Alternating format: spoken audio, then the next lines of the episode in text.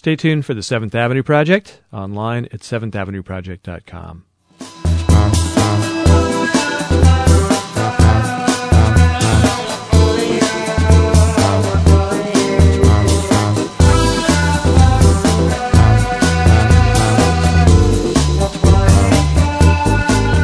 Hey, one and all, it is time for the seventh Avenue Project. I'm Robert Polly. Today, we are going to attempt to redress a stereotype that I think has been unfairly foisted on a group of people. I am talking about elite mathematicians.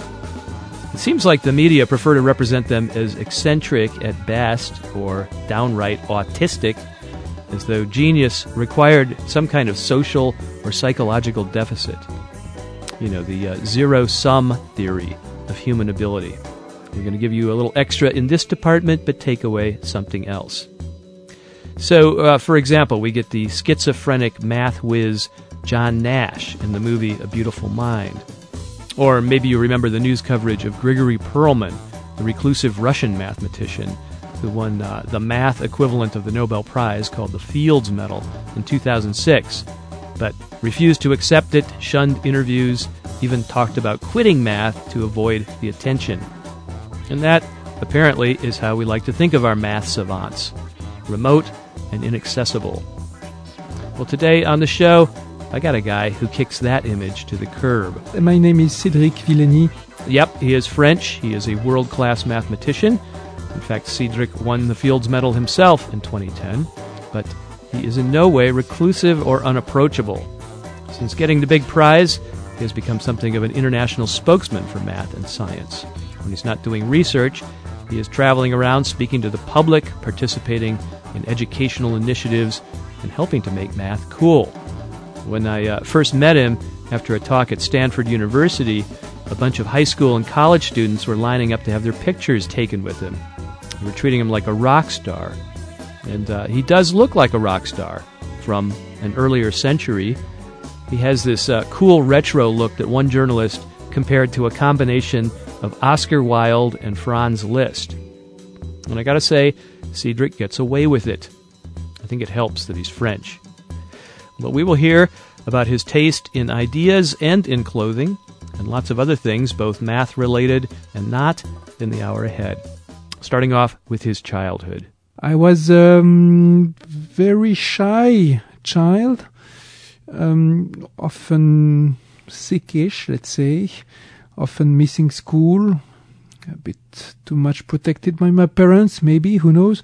Anyway, and uh, as far as I remember, I was interested in math and uh, good in math, so to speak. Uh, in my room and so on, I remember I used to read uh, some of these adventures, like the life of Gauss, uh, the classification of the regular uh, Platonic solids, and um, things like this. So, interest in mathematics as long as I can remember. But you must have been exceptional in your abilities at a young age, is that true? Uh, exceptional might be a strong word. You know, when we mathematicians think of exceptional ability at young age, a name that will pop in our heads, maybe Gauss, yeah. Maybe Ramanujan. Uh, how can you say you have exceptional ability when you look at the, the life of Gauss? Uh, at four years old, was correcting the mistakes in computation of his father and so on. Okay, in, in in class, as long as I remember, I was maybe the, the first in the class in, in mathematics, was always, let's say, easy with mathematics. I would not call that exceptional. When did it become clear, though, that this was going to be your vocation? Ah, this is uh, the the right question, and the answer is that this came extremely late. It was not a childhood dream or not even a teenager dream. This came when I was uh, working on my PhD. This was uh, very clear.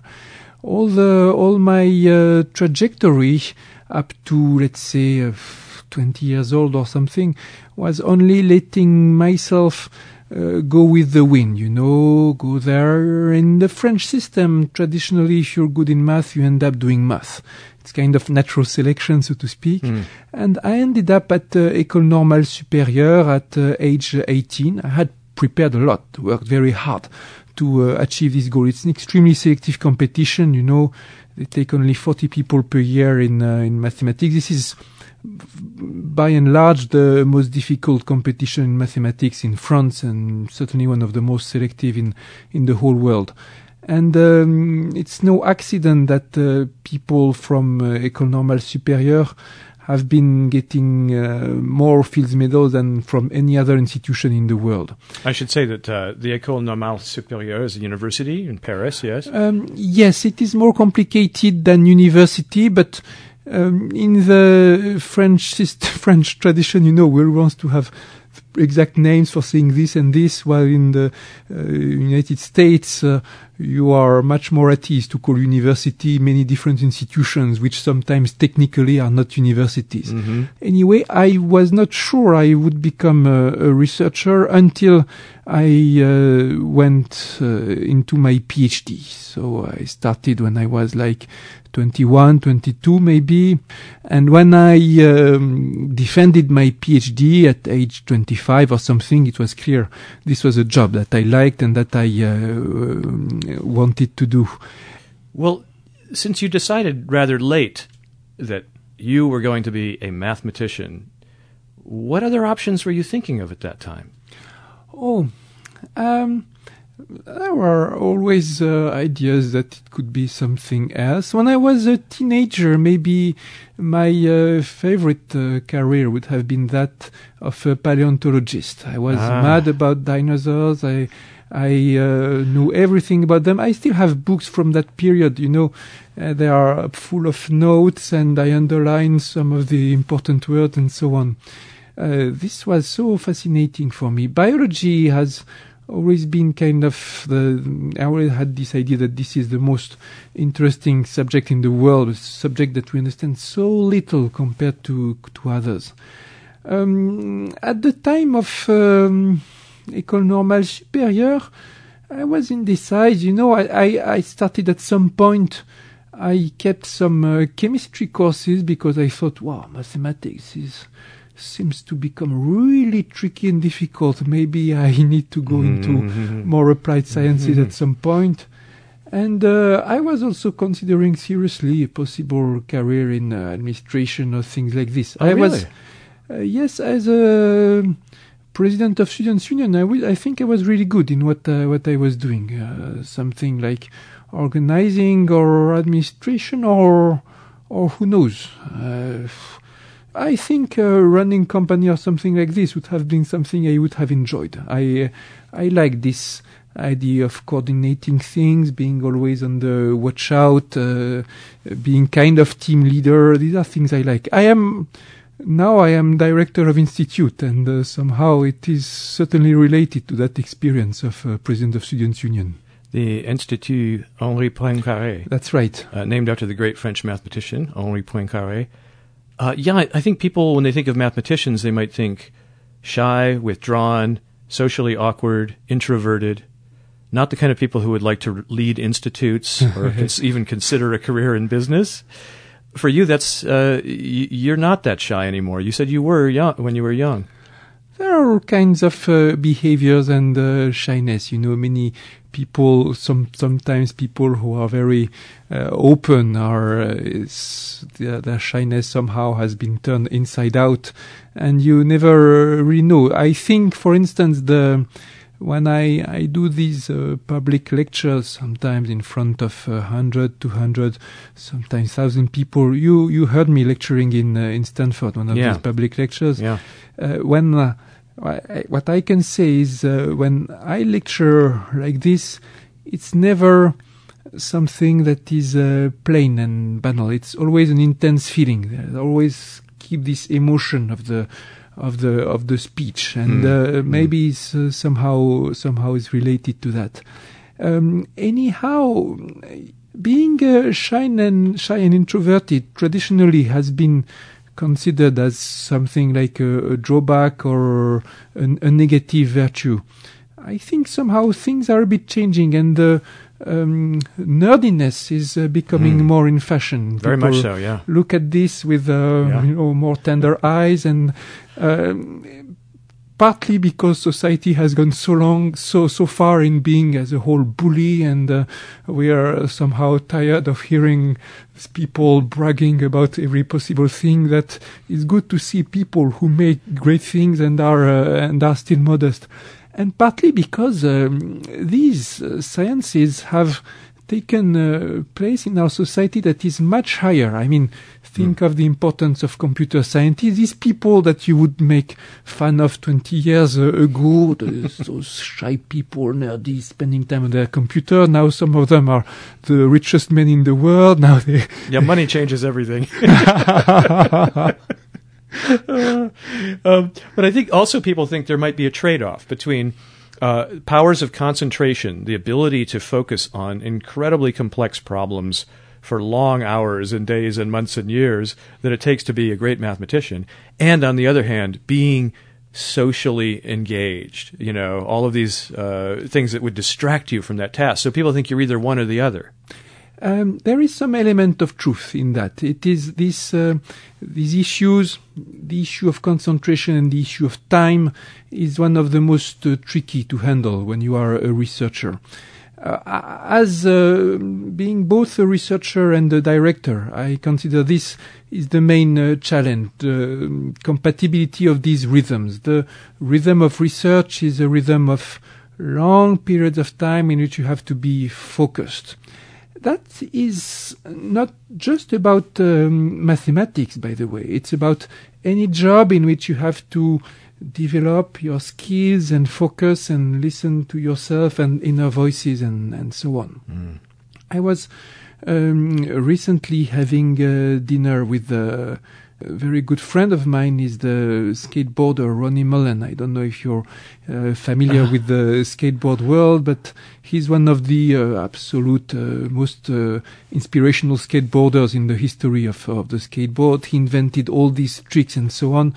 And wherever the time he would he would uh, take some time, uh, rain or, or shine, whatever. In the night, for instance, he will go at uh, at midnight, skate for two or three hours, being focused and, and so on, and often alone, you know, concentrating, focusing on his moves and so on. So in a way, even though we think skateboarder is something really cool and uh, extroverted and so on, and this guy is absolutely terrific, by oh, the way, yeah. he's uh, and so intelligent and so on, and uh, but uh, it requires these periods of being alone and focusing and thinking and experimenting. How everyone will want to know this. How did you become a close friend of Rodney Mullen, the skater? Oh, this was uh, um, with this when, during one of these uh, TED Talks. I was a speaker at the uh, um, TED Coast in Orange County, uh, and uh, this is the um, magic of these uh, conferences, these TED conferences in which people are invited who come from every discipline. So there is a lot of interaction from the speaker, between the speaker and the audience, but also between the speakers. Sometimes mm. they meet and uh, we discover, wow, it's so, so interesting, everything we have in common and w- so on. W- what, what did you find in common then? Both obsessed or oh, driven people? uh, uh, like... Uh, I found in uh, Rodney, I found something like a kind of feverish way to always wanting to know everything. Uh, a lot of culture. Uh, you know, there is a skateboarder and you discuss with him, you discover he's interested in sciences, he's interested in literature, he's interested in people, he has traveled all around the world, many experiences to talk about. Mathematicians are, are travelers like, like crazy, you mm. know, among scientists, we are the one who, who travel most. And uh, we like to, to discuss and share and see this, how these and that culture are different and so on.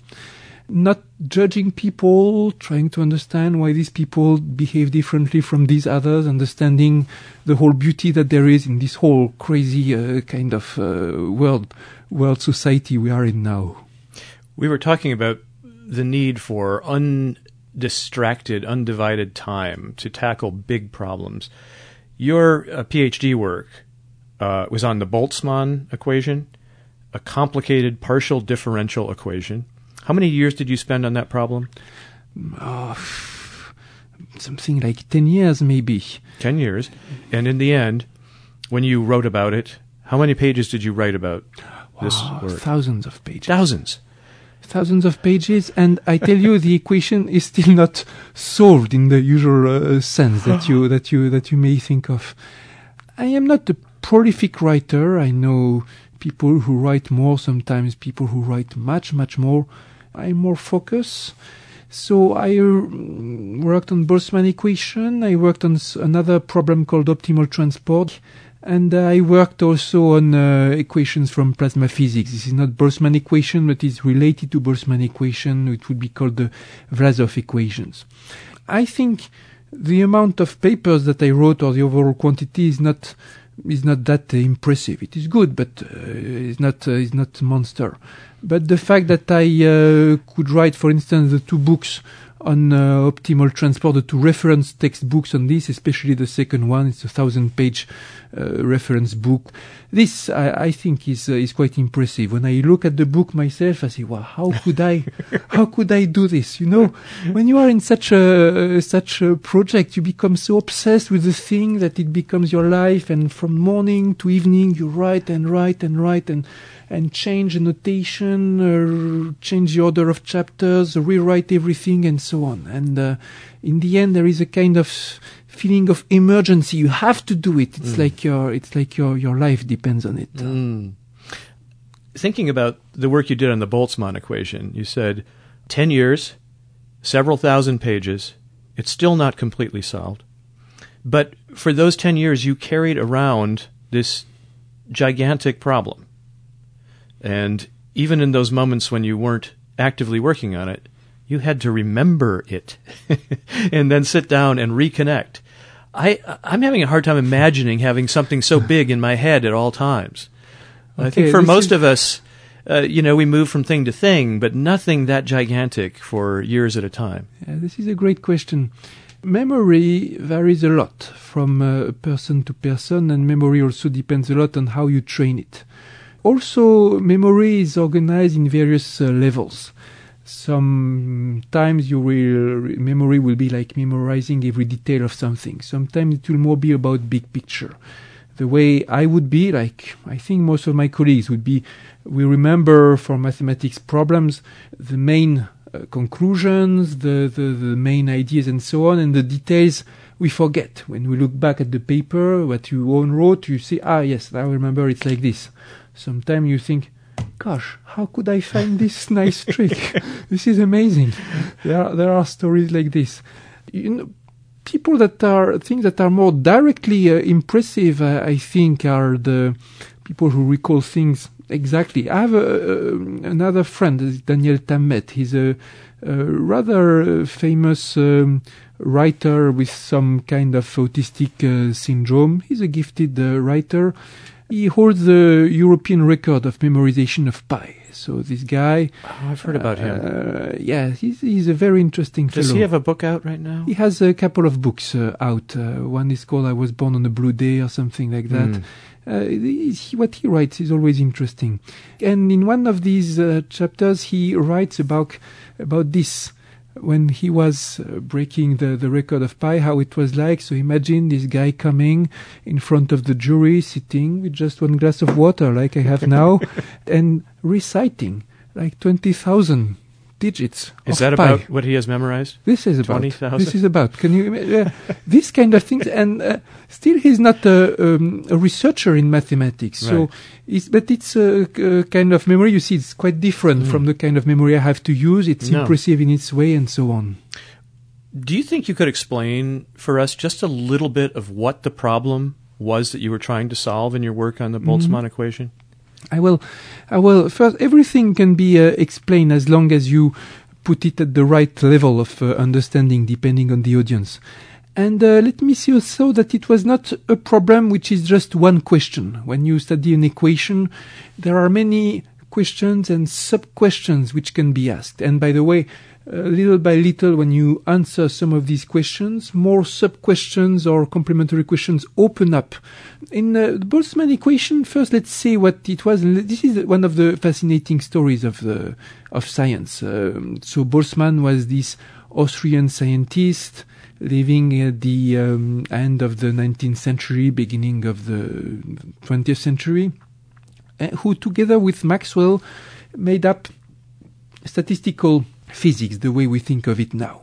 Statistical physics is the idea that we are going to explain some properties of the world by uh, thinking of it not as just one object, say the gas would be one object, but as a collection of many, many tiny objects that we cannot see. And uh, maybe this gas has a complicated property, but we can understand this complexity from the fact it is made of a very large number of entities, each of them has uh, having a simple behavior. And by the way, we should say that Boltzmann came up with this description of a gas, a bunch of particles bouncing around, before the existence of atoms and molecules yes, was even is, proven. Uh, that is a very important remark. At this time, the existence of uh, atoms was not proved, was the subject of debate. Uh, people like the prominent uh, French uh, chemist uh, Berthollet uh, wrote that atoms were just some fantasy or things like this. And um, Boltzmann and Maxwell were extremely daring in this. Maxwell, I think it's fair to say, was the, the genius in the story. When you read the papers of Maxwell, there is a feeling of awe that descends on you, like how is this possible from a hum- for a human being to go so far and so p- with such power uh, in the field? James Clerk Maxwell, the Scottish physicist who was the Einstein of his era, I'd say. Kind of, yes. I would I, I would say so. Einstein said of uh, Maxwell that he was the man who changed everything, like he reshaped the, the complete vision of the physics. Boltzmann was not so impressive in terms of power of mind, but he was very daring and original and inventive, and uh, he had a few brilliant ideas that uh, completely changed the subject. And uh, in particular, while Maxwell had established the basic equations of the field, so how you describe a gas, taking into account the fact that it would be made of these billions of billions of particles, Boltzmann took back these equations and he added in particular the concept of entropy. Let's measure how is the molecular disorder of this gas.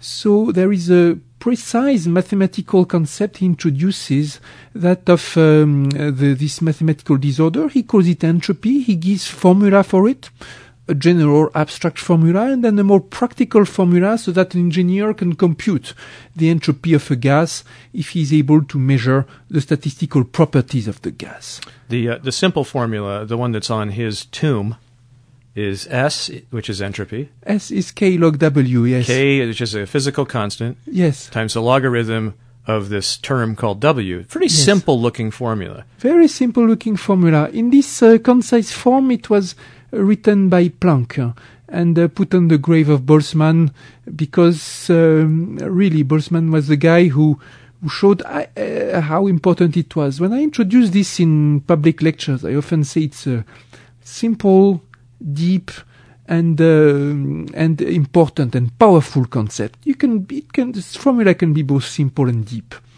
And uh, S is K log W is not less important in physics than, say, E equal mc squared, the famous uh, Einstein equation of conversion between energy and uh, uh, energy and matter and mass. So this S is K log W even is something that is more present in our daily life. It is about the, the, the world around us.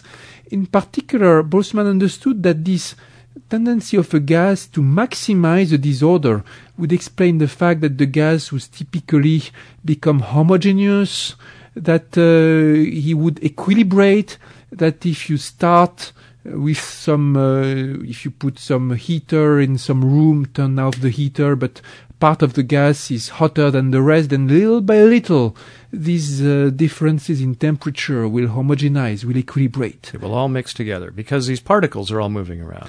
Yes. And because statistically, it's more likely that they will fill that space than, than that they will all end up by accident in one corner of the room or something like that. That's exactly what it is. And this was really a, um, a reasoning that was mathematical in spirit. It was based on the power of combinatorics in describing how these, uh, what is the disorder or likelihood of some configurations of gas. In a way, uh, it's important also, you insisted very rightly on the fact that atoms were a speculation at the time, and it's remarkable that these guys, they pushed it so far. And um, uh, kinetic theory, now it is called, this whole field in which you consider not only the positions of particles but also the velocities of the particles that you don't even know exist. This was very daring, because when you see a gas that is completely still, like the air around us looks still, it's very difficult to imagine that what seems to be just uh, steady, not moving, is in fact made of particles that Uh, move each of them at enormous speed, and that what we see as something being still in fact the average of so many many very quick particles moving in all directions. And with uh, just a little stretch one co- can compare this uh, intellectual daring field to current day uh, string theory, in which Uh, we are, there is, uh, it's postulated some variables that we cannot measure, but on which we average out to mm. get the properties of uh, the visible world. Mm, mm.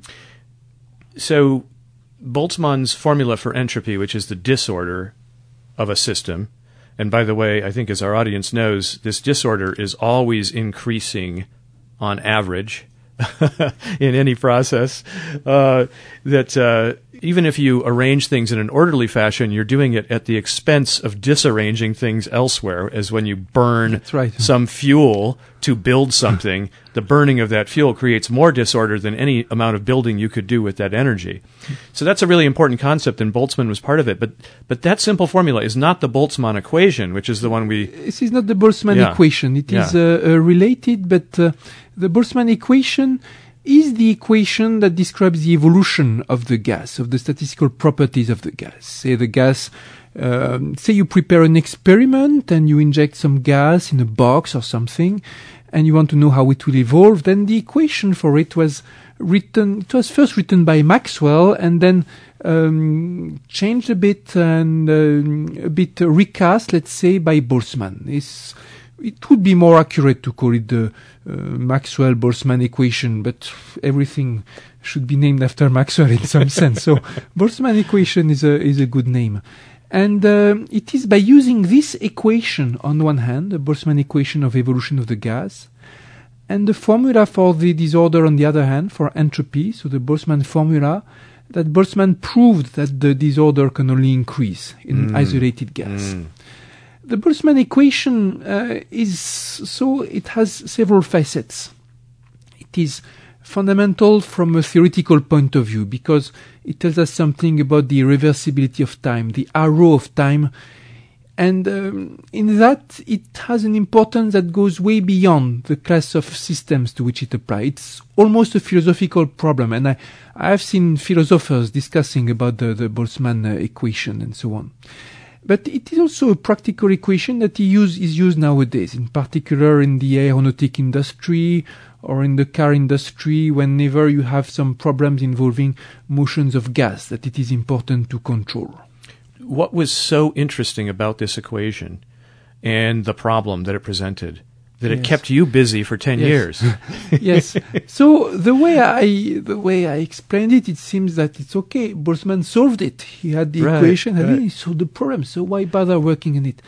Once you've done this, there are so many so many problems you can be interested in. And first, the reasoning by Boltzmann, clever as it is, elegant as it is, is not complete, mathematically speaking. One first thing is that, for instance, he doesn't prove that his equation has solutions. You can write an equation, but it doesn't tell you this is this has a solution. I can write hundreds of equations we have which have no solutions. And uh, for the reasoning to be complete, you have to, to understand what's the uh, solution, what it looks like. Uh, will it be smooth, as we say, so that there will not be some sharp change of properties of the matter in some uh, regions of space, or will it be will it develop shocks? We know mm. for some equations, shock appear, discontinuities can appear spontaneously. Now, now, Cédric, explain for us. The equations there, Boltzmann's equation, uh, people said this equation is correct, right? So if you plug in the numbers, representing the state of the gas at a certain time or whatever, yes, yes. How, why can't you solve it? Okay, you can. Uh, people say the equation is correct because it matches with the uh, experiments to some extent. This is This is messy physics in a way. It's not like uh, the pure um, quantum mechanics when you look at behavior of one atom. Here, these are properties. For instance, you describe uh, um, the atmosphere. It is a mixture of gas. Collisions are dirty processes. Writing the equation is very complicated. Some part is fitted with data, things like this. Mm. But Uh, it is an equation that gives good result, and its predictions have been checked with uh, quite some good uh, accuracy in many situations.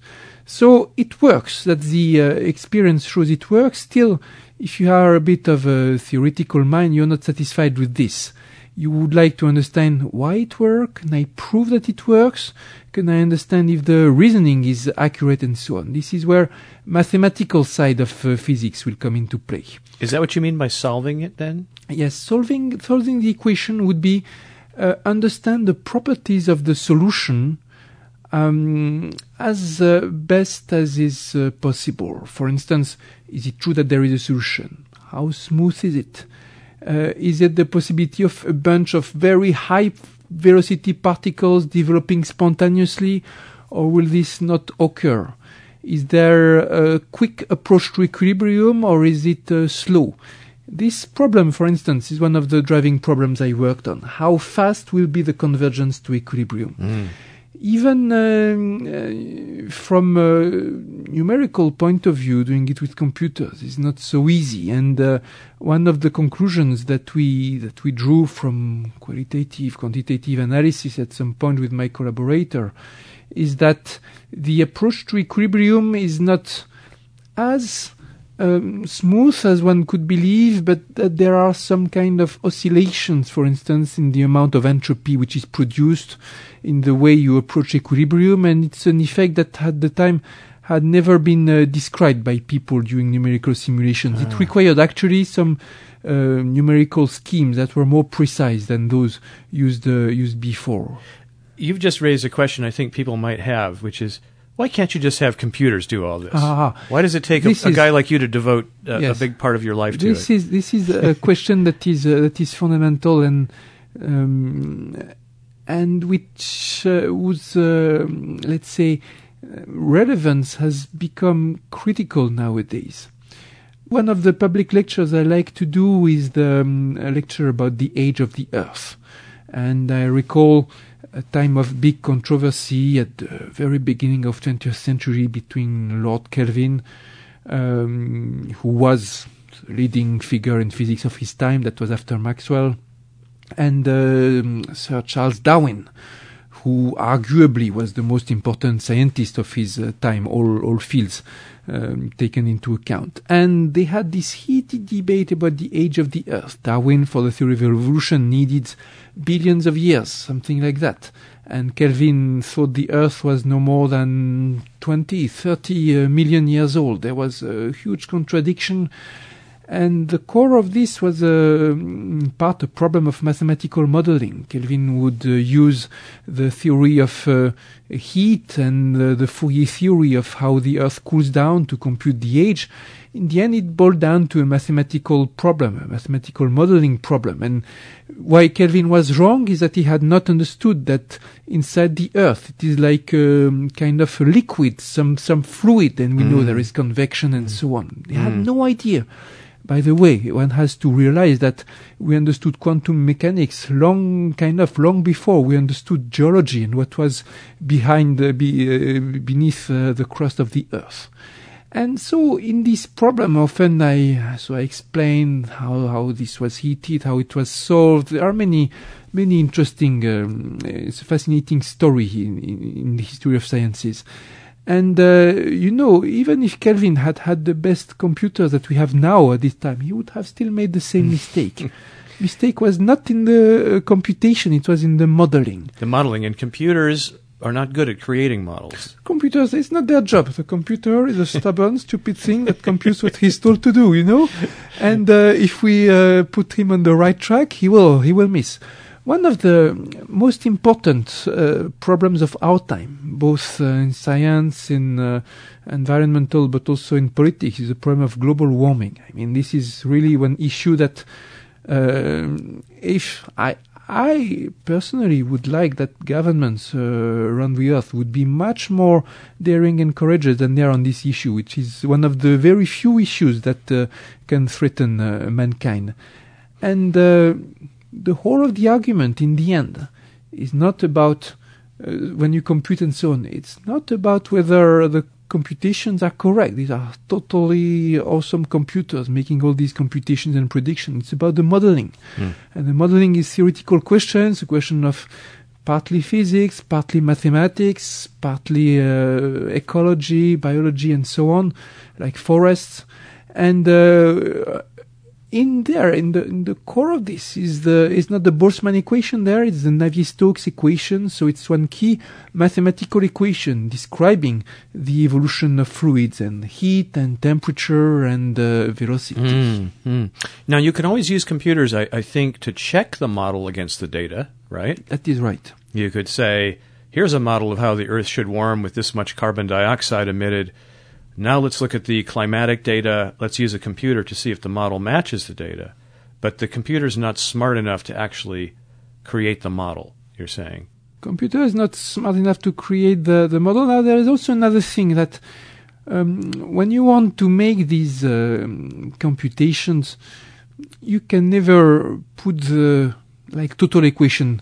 It is an illusion to think that there is one equation explaining everything. You have many models, many mm. equations, mm. and um, you have s- very often you have to replace fine equations by more global ones, and you have to understand how you make this replacement.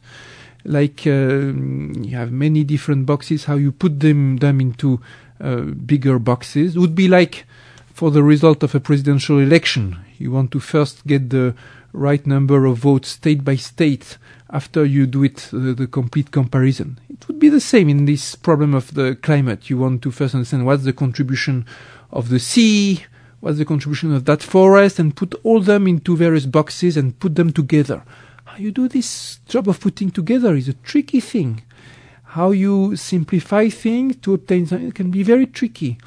Also, you have to find tricks to accelerate the computation at the time it would, otherwise it would take years and so on. These tricks can be very tricky. It will mm. require mm. Uh, some uh, amount of mathematical ability. And uh, there is no dichotomy between being pure rigor and I want an exact abstract result, result and being uh, just uh, playing with the, with the computer and being all in the feeling and so mm. on. There is kind of a continuum. Sometimes the inspiration from mathematical theory will help you get a good trick, et cetera. Do you know the story of um, Edward Lorenz, uh, the climatologist at mm-hmm. M I T, who accidentally discovered chaotic processes? That's right. He had this. Um, Lorenz had this equation, which was uh, a simplified model of uh, meteorology, and um, uh, he found that even on this very simple model.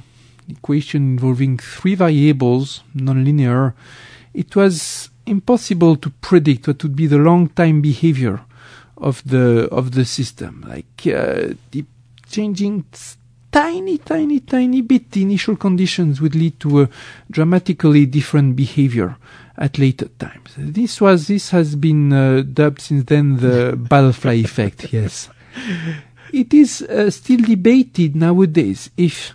There is a butterfly effect in uh, meteorology. I mean, for the uh, mm. true equations. Mm-hmm. It is clear that for the model of Lorentz, there is this effect. Right. But it's such a simplification. Yeah.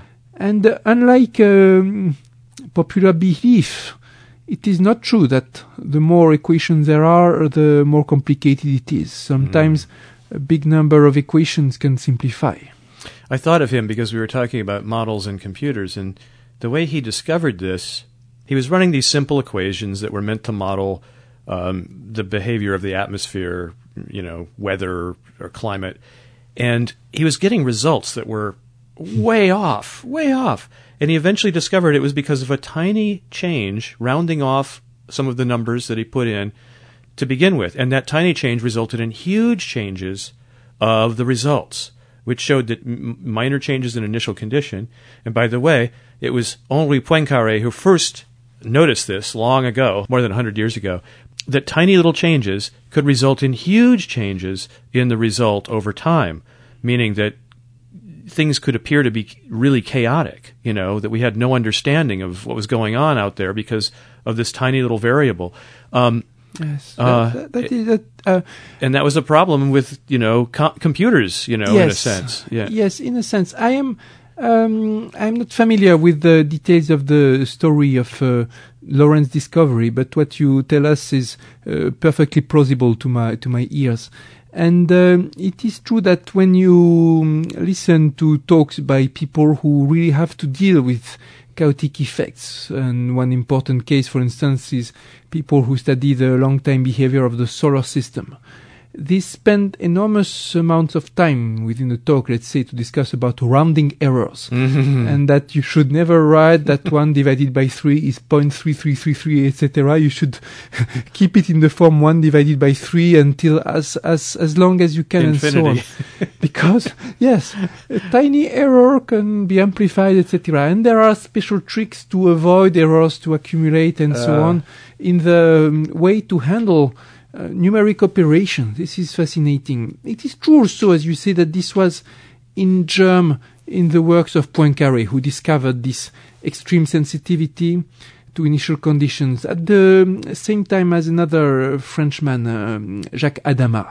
Ah, I didn't know that. Yes, Poincaré usually gets all the credit, but Adamard also finds this phenomenon of sensitivity to initial conditions at the same time. What Poincaré understands better, and that is also in Lorenz, is the idea that even if it is chaotic, when you look at the statistical properties, you will be able to predict them. Mm-hmm. And mm-hmm. Um, both, uh, they, okay, Lorenz has rediscovered this. He was not aware of Poincaré. Lorenz writes something like, even if it's impossible to predict if a certain typhoon will occur at that precise time or not, I think that we can predict the statistical number that there will be. Maybe the order of the events changes, but the, uh, at the end of the long period, the number we, we will have right. And Poincaré has this um, very daring um, phrase. He says something like, um, even, uh, you know, the natural phenomena like this, the equations are so complicated that I cannot write them down. I can ignore them. I, I, I, I, I don't know them, but this is this ignorance that will allow me to predict them, because mm. you should only take care about the statistical properties. That's the other side of chaos that is much less uh, well known than uh, the first one. First side is the fact it's impossible to predict mm. the outcome of a chaotic experiment, but the other side is that you can predict on average how much, uh, how, how it will behave. That statistical uh, revelation that you don't necessarily need to know anything about the details, you don't necessarily need to know even how things work, but if you look at them on average over, you know, enough time with enough events, you can begin to see patterns and order and even predict things. It's always struck me as magic. No, it can be. It is kind of magic. It is kind of magic. But uh, that's the why uh, mathematics is so fascinating. You arrive and you end up doing things that seem impossible, even um, even if you think of uh, the basic experiences involving probability. You know, uh, when there is a big election going on and so on, the big poor institutes, they're able to give the result with quite a good accuracy just by asking a tiny fraction of mm-hmm. the total. It looks like magic. Why tiny would this sample, yes. Tiny sample. Why would the knowing this tiny sample have an influence on the yeah, rest? This yeah. is this is magic. Um, what is the relationship, in your opinion, between math and the world, between math and nature? Yes, um, like. Many of my uh, colleagues nowadays, I uh, belong to the um, kind of uh, Neoplatonistic trend, uh, who believe that uh, mathematics, um, as an abstract theory, has an existence that uh, is uh, goes beyond uh, its uh, materialization, and that goes beyond the development ba- made by uh, human brains. So the idea that somewhere there is some kind of world of ideas in which uh, mathematical objects and concepts make sense and so on, and that we are rediscovering them and putting them into flesh with uh, theorems and uh, sometimes with uh, experiments, checking the accuracy of models, for instance. This uh, would be my uh, view. Um, every famous thinker knowledgeable in science, uh, uh, from Einstein to Wigner to, to anybody, has wondered at some point or the other about the fact that the universe can be reduced to such a small set of rules and uh, concepts. Of course, the um, variety of the combinations of these rules and concepts allows for the fantastic diversity of the world that we that we see around us, and the amazing complexity of uh, of life, for instance, which is so so tricky to to understand. But uh, when you go at the very tiny scales or very large scales, it ends up um, being reduced and described by a relatively small number of rules mm, in the mm. physical world, in the mathematical world. Mm. Yeah. This idea of Neoplatonism, uh, the idea that there is a reality to mathematics. It's not like the hard reality of the physical world. I can't touch it. I can't see it. But it's real in some sense. And that it's not just some figment of the human imagination, because people like you go into this landscape and travel through it and discover things that nobody had ever seen before. So there's some place that you're going. But, you know, it's funny. A lot of empirical scientists I talk to have a hard time accepting that. The, the natural world is the physical world. This Platonistic idea of mathematical ideals existing in some yes, other in other think plane. It is childish. They think it's childish. But I can't, personally, I can't see any other explanation. Maybe you have an element of childishness also. Oh, definitely, definitely, definitely. Now, Roger Penrose, um, the physicist and mathematician, he even has a little drawing that he shows these three worlds, the world of the mind, oh, uh-huh. the world of the mind, the world of the Platonic um, uh, ideals or of mathematical reality, and then the physical world. Three interpenetrating, overlapping, you know, strata of reality. Yeah, this is cool. Is that sort of how you see it, too? Kind of, would be kind of. Now, it is, of course, very, uh, if you want to really push things, you end up uh, immediately in problems of definitions and contradiction. Like, for instance, try to defi- try to give a definition of reality, yeah. and you end up yeah. doing it's it's yeah. very tricky. You have to go through theory of perception. Through it's very tricky. I agree. I think we take for granted that the physical world is this self-explanatory thing, but it's not if you look closely. Um, but some would say, well, you know, the relation of the physical world to the mathematical world is math is the most real thing of all because it's exact, because it's perfect. The the uh, physical world is just a poor, you know, uh, emanation of mathematical perfection. An implementation. Yeah, yeah. Implementation. Yes. Um, some people say this. I like to stress the idea that mathematics is um, concrete, uh, not really with this argument, but with the argument of learning, because I like to recall audiences and students that mathematics is the only science in which they will be able to really check by themselves everything that the teacher tells them. Mm. If you have an experiment in chemistry and you see some reaction and so on, you never see the tiny uh, atoms moving around and so on, and you have to take for granted that the reaction does this or that. You have to take for granted the existence of these carbon atoms. I have never seen any carbon atom, my mm. friend.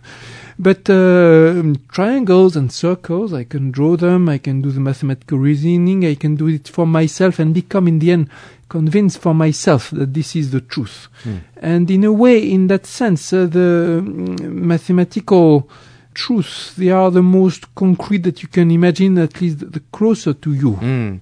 Now, what about the fact, though, that you are basing, ultimately, this chain of proof on something at the very bottom, which is an axiom, mm-hmm. which is a self-explanatory given fact of, of mathematics, right? Yes. I mean, Euclid had his axioms yes. about parallel lines and things like that. And you didn't prove those. You proved yes. everything from those. Yes. What are those? Yes, the axioms. It's... Well, There we are going into a bit of the same kind of metaphysical trouble and uh, contradictions as when we try to say what is the world or things like this. So the idea emerged in ancient Greece, and with Euclid in particular, that in mathematics you start from some truth that you admit, and you will develop all the rest from logical thinking. Uh, first comment is that it looks crazy as an attitude, a priori, because mm. if you accept some things for granted and from there only use logic, you will never end up anything interesting. It seems that you already know everything that mm. there is to know. Mm.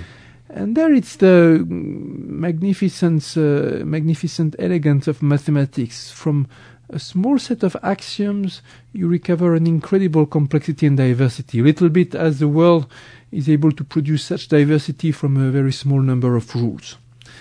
And uh, the other remark is that um, the point of view that there are axioms is a kind of uh, realistic point of view, in which we are not trying to look for the um, absolute one truth, but the idea that maybe there are there is a mathematical world with such thing is true, another one with such other thing is true, and so on, and we may change our set of axioms, maybe.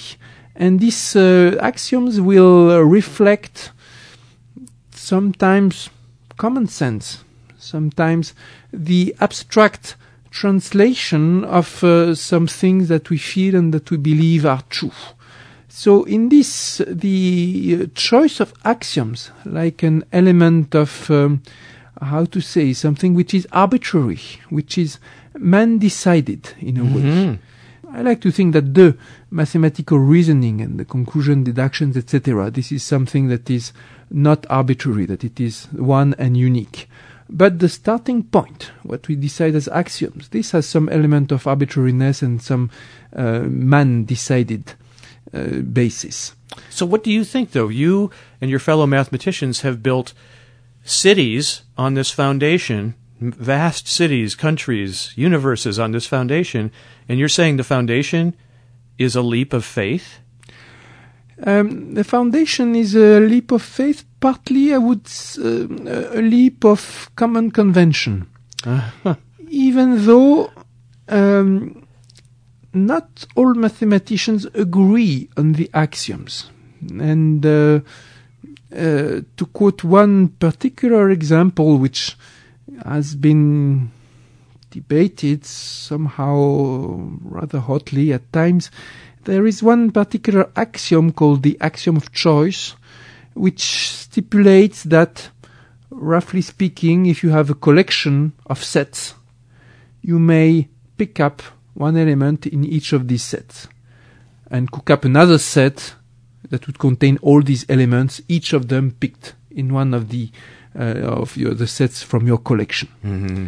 It looks like uh, plausible axioms, sensible and so on. But many people don't like it. I and I don't use it. It leads to paradoxes. For instance, the axiom that is basic behind this famous Banach-Tarski paradox, according to which starting from a ball uh, in the world of mathematics, but let's think of it as a ball of matter, we may cut it in a finite number of pieces and uh, reproduce each piece in a different region of our world, but just the same piece, just rotated and translated, such that the union of these other pieces makes two balls. So you started from one ball, and without creation of anything, you have two balls, and you can continue. This is like Jesus, you know, multiplying the, the, the bread and so on. With these uh, theorems, you can end up uh, cooking from an arbitrary amount of matter, an amount of matter which is million times bigger. Mm. And this, uh, one of the ways to solve this paradox is to say that this is because in the proof is used this uh, axiom of choice, mm. which you can object by saying that if you have a very, very large, totally infinite collection of sets, how will you pick one mm. element in each set? Mm. So there lies the problem of how constructive in your approach. And um, this is one of the reasons why I don't use this axiom. And if you look up my uh, book on optimal transport, for instance, at the beginning I say axioms, I use the classical axioms of blah, blah, blah. I don't use uh-huh. the axiom of choice. So you know you've chosen a bad axiom when you reach a contradiction at some point. Yes, there are, however, in the particular um, in the particular example that I mentioned, there are other ways to get around this uh, contradiction. One of the ways is to say that, you know, these pieces that we made. What is a piece? Mm-hmm. Uh, a piece, we like to think it has a volume, for instance, if it's a portion of our space. But how do you define the volume? Sometimes the piece may be so irregular, so fractal-like, you know, in a very, very wild way that we cannot even measure its volume. And that would be another uh, way to resolve this. That's another way to resolve ah. this contradiction, ah. saying that it's, this theorem is irrelevant because the pieces are so irregular that in practice they could never be constructed. Um, when people say... And when people object, saying, you know, there's nothing bad with the Martha-Six theorem, it's because of this and that, I say, okay, but suppressing an axiom, if you don't use it, is always better for the sake of simplicity. When you don't need a hypothesis, mm. you can get, let's get rid mm. of it. When you don't need an axiom, let's forget it. Mm. The most fascinating question, though, about axioms and proofs, okay, one of the most fascinating issues is that nobody has ever proven that the set of axioms used by mathematicians worldwide, even taking out this controversial axiom of choice, there are sets of very basic axioms that everybody accepts. Mm. They have a name, people call them the Zermelo-Frankel axioms, everybody accepts them. Mm. Nobody has ever been able to prove that they are consistent. Oh boy! Maybe there is an inherent contradiction inside them, and maybe uh. someday some guy will end up with a theorem that is proven to be true, but is an internal contradiction. That would be big, my friend. That would be a Fields Medal, probably. oh, uh, even more than that. Now, we mentioned the Fields Medal earlier, way back at the beginning of the interview, when you talked about the fact that the uh, school you went to in Paris, the École Normale Supérieure, has produced more Fields Medal winners than any other institution. That is the, some people call it the Nobel Prize of, of math. Uh, it's the top prize for mathematicians under the age of forty. It's given out every four years, so it's actually harder to get than a Nobel Prize, which is given out every year. Um, and you got it in two thousand ten. Uh, yes. Um, along with several other mathematicians. Along with several other. Um, it's... I would not say it's harder to get a Nobel Prize. It has a kind of different dynamics. It suits every four years, but typically or often there are, there are four mathematicians who get it. It is more recent than Nobel Prize. It uh, started in the um, thirties, and um, up to now only, I think, fifty-five or something like that mm. people get it. So but it's still a, a very rare distinction. It's a big deal, though, and, and I want to know what the effect on, y- on your life has been. You became a oh. public figure as a result of been, this. Uh, it has been tremendous. The uh, effect of, uh, of this uh, has been tremendous. Um, not that it changes a lot about your status as mathematician. You know, we mathematicians, we...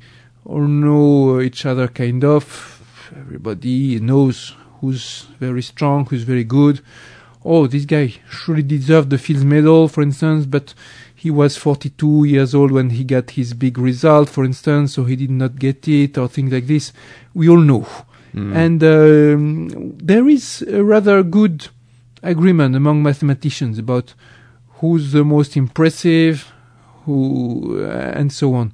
So uh, this doesn't change much uh, in the community. But for the outside world, the, the change is, is tremendous. You become a public figure, and uh, you, everybody invites you to speak of your, of your field, mm-hmm. of your domain. And all of a sudden, you have a lot of credibility. And people ask your advice, your opinion on many, many issues. They interview you like this. They interview you like this. But this interview is special. You are way more uh, uh, cultivated, versed in uh, mathematics and, and sciences. Um, I would say, uh, first, uh, it it is quite understandable why this uh, thing is such a change. First, uh, within a world in which uh, most uh, debates are occurring at national level, uh, Fields Medal, like Nobel Prize, is an international um, award. So all of a sudden it gives you resp- kind of credibility, mm. like it's mm. the whole world that determines this guy is good. This guy it's, did it's something. It's a big responsibility. It's a big responsibility. And uh, in mathematics, certainly, it uh, was uh, much more of a... Um, I would not like to use the word burden, because I did not would not call this experience unpleasant, but invading in my life, mm. as for most other mathematicians who get it. There are uh, several reasons for that. One reason is that Um, I don't mind uh, going on interviews and making public lectures. I love public lectures, and I like to talk about my job. I wrote a broad audience book, which was a which was a hit in France. Sadly, it hasn't been translated into English yet. I'm waiting for it to come out in an English translation. It's called uh, Théorème Vivant, The Living Theorem, mm. and it's about your work and how you you know solved a problem. Yes, it's uh, like a, a diary of a mathematician. Like you are coming to grips with a problem. How does it how does it work? First, how do you find the problem, and uh, how do you develop it? How do you solve it, et cetera? How do you communicate it? And what it's like, the job of a mathematician, even behind the scenes, mm-hmm. before you go and explain your results and so on. So I did this, and it was a, an extremely rewarding experience, both intellectually and, uh, uh, how to say, at affective level. Mm, many mm. people wrote me, have so many discussions, mm. so many invitation interviews, and so on. And uh, so kind of I... Um, took the, the job um, in replacement of many other colleagues who prefer to keep it more quiet, and I don't blame them the least. You know, mm. everybody has his style, and if people want mm-hmm. to con- be uh, left alone and continue to, to make their research in peace, I totally uh, respect that. But so for that reason, I, this uh, was uh, very strong for me, and uh, it was amplified by the fact that I had Um, quite a bit of responsibilities. Director of institute. Since then, also I have um, some association. I'm president of an association. I'm also vice president of some political uh, European movement. Um, so various things going on at the same time, which also amplified this uh, load. Oh yeah, and you're a father too. Two two young children. Yes, I'm a father, which also is an enormous uh, load. Yes, even though as they are growing older, the uh, load is um, is less invading. Uh, my kids are in their early teens now. How are their math skills? I think it's not bad, even though I would, uh, uh, at this age, I would uh, never put a, a judgment, you know, uh, whether it's outstanding or so on. My... Um, Uh, son is uh, very poor at computing, I have the impression, like he still doesn't know his multiplication tables. But uh, this doesn't worry me. Uh, mathematics is not about computing, it's about uh, logical reasoning and, and concepts, uh, so we'll see how things develop. Uh, um, I want to ask a, a question that is probably very typical of media interviews. Um, you said this wasn't a typical interview, but this one's going to be very typical. Oh, let's I go. want to know about your style. Uh-huh, okay. Um, so let me describe for the listeners. Anybody who Googles you will see pictures of you dressed in what some people might think is maybe late nineteenth century style. You have a three-piece suit. You have what we in the U S call a cravat. Uh, yes. Cravat. Lavalière in French. This is cravat. Uh, and it's uh, tied. Even though uh, the one I'm wearing right now is an ascot, which is a variant oh, of, the, of the cravat. But you're very beautiful ties that are tied in, you know, fancy Thank ways. You. And you also have a uh, lapel pin, and it's a spider. Yes, I always uh, wear a, a spider pin. And um, the general idea of the... Um, costume dates from my um, early twenties. Uh, at the time, I was a student in École Normale Supérieure. Before that, I was more of the usual uh, nerdy type. Uh, nerdy jeans. type. E- well, not even not even jeans, uh, uh, but uh, very no- nothing nothing fancy and nothing uh, particularly original. But uh, at some point at the time, I felt, confusedly felt, I needed to find my uh, my style. At the same time, I let my hair grow. Um, here they are unusually unusually long, but this is uh, Berkeley style, no hippie style in some sense. Uh, but uh, let my hair grow, find this kind of suit and so on. And I did it like experimenting, you know, visiting the second-hand stores and visiting the shops and uh, uh, trying this or that until I felt, yeah, that's me now. This was for the um, general, uh, and uh, I tried the bow ties, I tried the, the jabot, et cetera. As for the spider, this is more recent. It came like uh, ten years ago. And um, uh, after a um, couple of reasons and coincidences, I started to wear a spider pin, and uh, uh, somehow it caught, and then I continued this, and... Uh, Now I uh, always wear, since then I always wore... Uh, oh, so it's not symbolic, though. It, it is referring to a particular incident. I decided I would never um, talk about it. Oh, that's uh, interesting. Uh, because, partly because I found out that um, this spider is, is a very strong symbol. It makes mm. people react very strongly. And people, many people, they, they like this. They like this, and they like to make their own theory. Right. Uh, it's a reference to Ariadne. Some people yeah. make this as reference to Ariadne. Exactly, that's your theory. So it's much better to let to let people uh, exert their imagination. You know, it's like the rule in uh, poetry: never explain what you meant. Mm. I wonder what people, when they meet you and they don't know about you, what do they think? Do they think oh, and, yeah, a musician and, maybe from a hundred years yes. ago, a poet?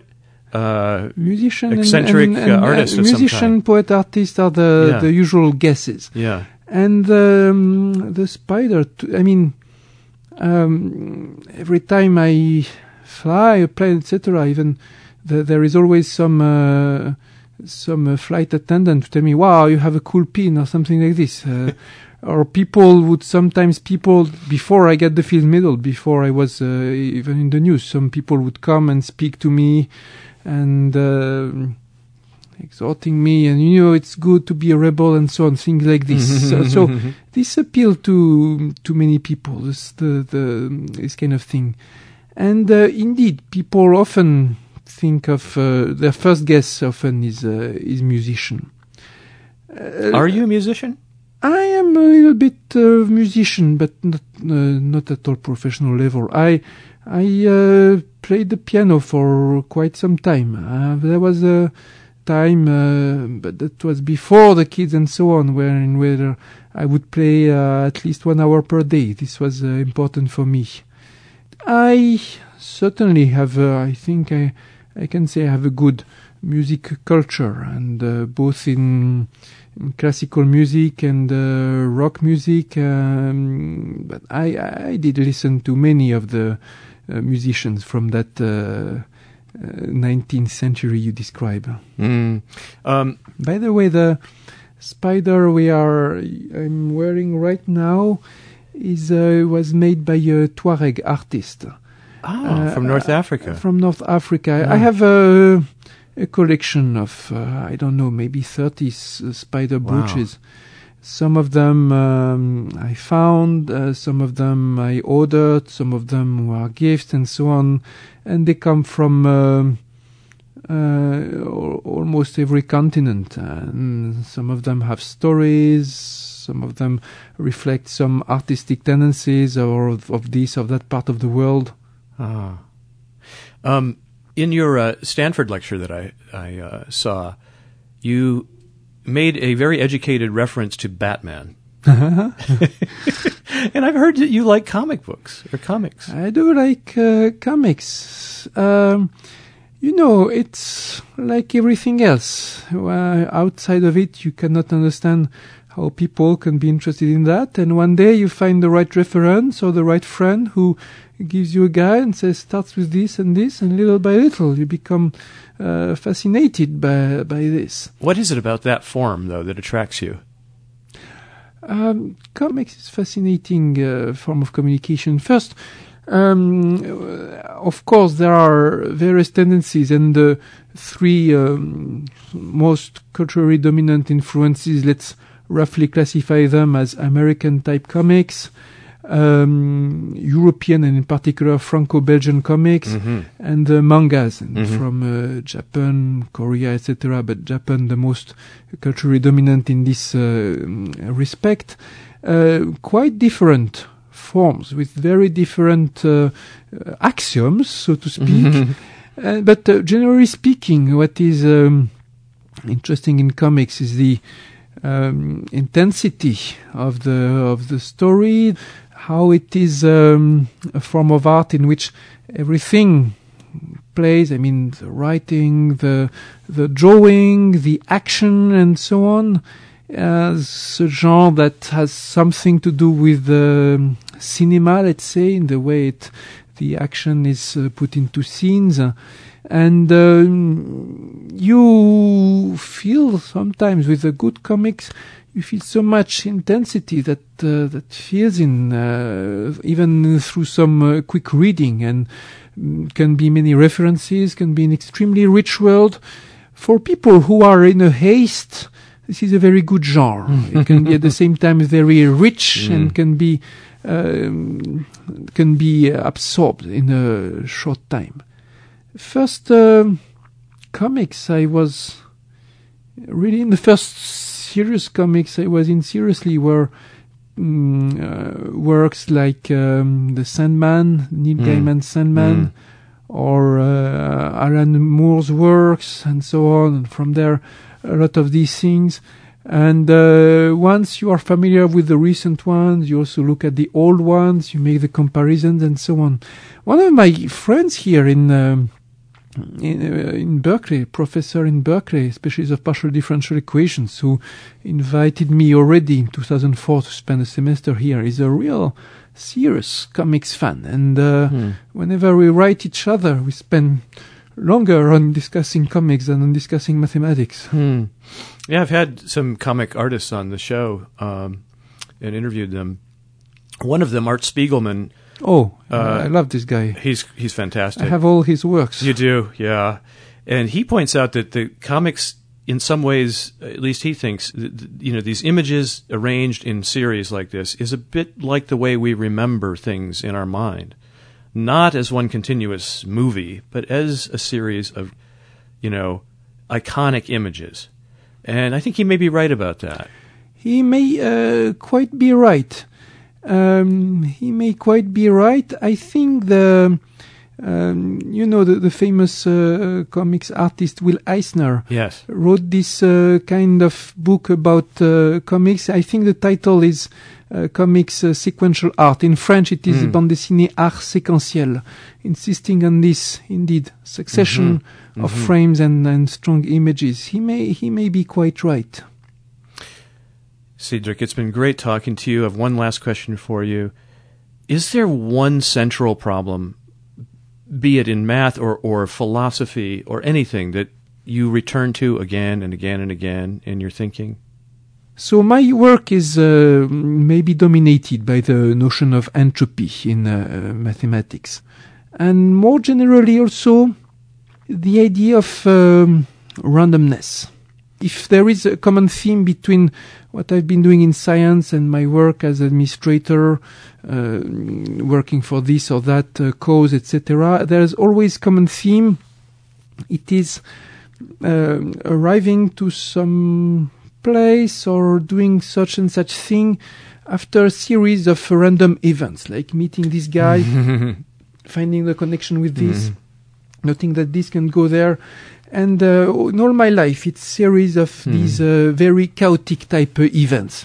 Do you think it's truly random, or is there a hidden pattern? Uh, I don't decide between these. This is almost like it's uh, almost like personal religion, how you how you would see this. But I like to see myself as trying to kind of surf on the wave of uh, random events. There are all these things going from time to time and recognizing, oh, this this thing by chance is coming here. I can exploit this to go where I'm going. And this, okay, I don't know where this wave is sending me, but let's take it and we'll see. Uh. I, I definitely... Uh, don't have the image of myself as somebody controlling or planning things. And um, I don't see myself in any way as standing above. On the contrary, I see myself in the center of things, mm. being nurtured by all kinds of, uh, of of things and people around. And you're. It sounds like you're very comfortable with things you don't know, and maybe oh. you can't know. Uh, one has to, my friend, you know, when you realize that uh, even in mathematics, which is a rather well limited area of knowledge compared to other sciences, nowadays it's uh, impossible for a mathematician to master more than a few percents of the whole discipline. Um, this has to teach us humility, you know. If even in mathematics I am not able to do more than a tiny fraction of this, then when it comes to the whole world, everything I can do and know and learn will only be a tiny, tiny fraction of everything. And it's the same for everybody. So one doesn't uh, have to be uh, impressed by anybody and so on. We are all ignorant, and it's still we manage to do uh, good things, right? Well, this interview has been a good thing for me. I really enjoyed it, Cédric. Oh, so did I. Thank you so, so much. I. Thank you. Thank you very much. Cédric Villani is a professor of math at Lyon University and the director of the Institut Henri Poincaré. Did I say that right? This has been the seventh Avenue Project. I'm Robert Polly. I'll be back next week, and we are online at seventh avenue project dot com.